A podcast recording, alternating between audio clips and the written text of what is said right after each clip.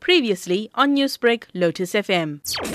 The picket was in support of a memorandum that we handed over to a representative from Parliament, uh, endorsed by over 30 civil society organizations. What this memorandum essentially does is congratulates the incoming MPs, but more importantly, calls on them to be cognizant of the oath of office that all these MPs will be taking today. And that oath fundamentally calls upon them to uphold, defend, and protect the Constitution. And, and this, we think, is what MPs need to be held accountable for. In the, in the previous sitting of Parliament, MPs failed woefully in that regard. Hence, the, their oversight role on issues like in Kandla and so forth was incredibly weak. As civil society being the Ahmed Kathrada Foundation, how will you going forward hold members of parliament liable to keeping to their promises? Partly it's, it's by this kind of visibility outside of parliament.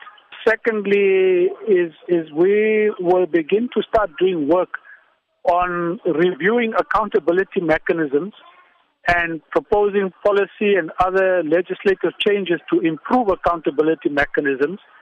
And the one big area that we, we have called for in our memorandum is for an urgent review of our electoral system because that fundamentally is where the, the biggest weakness is. We have all now voted for a party.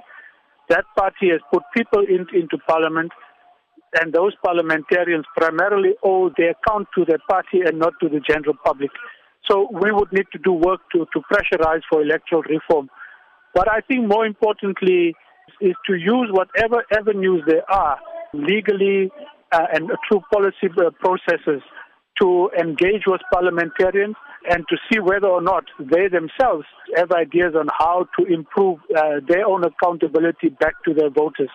This is not an easy area of work. It is because our legislation at this point in time is currently is, is incredibly weak on issues of accountability.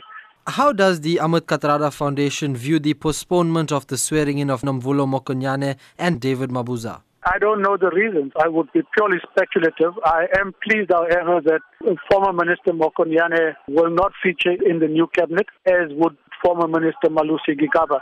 And I think their, their non-appearance in a new cabinet is, is, is a good sign and, and is positive. Newsbreak, Lotus FM, powered by SABC News.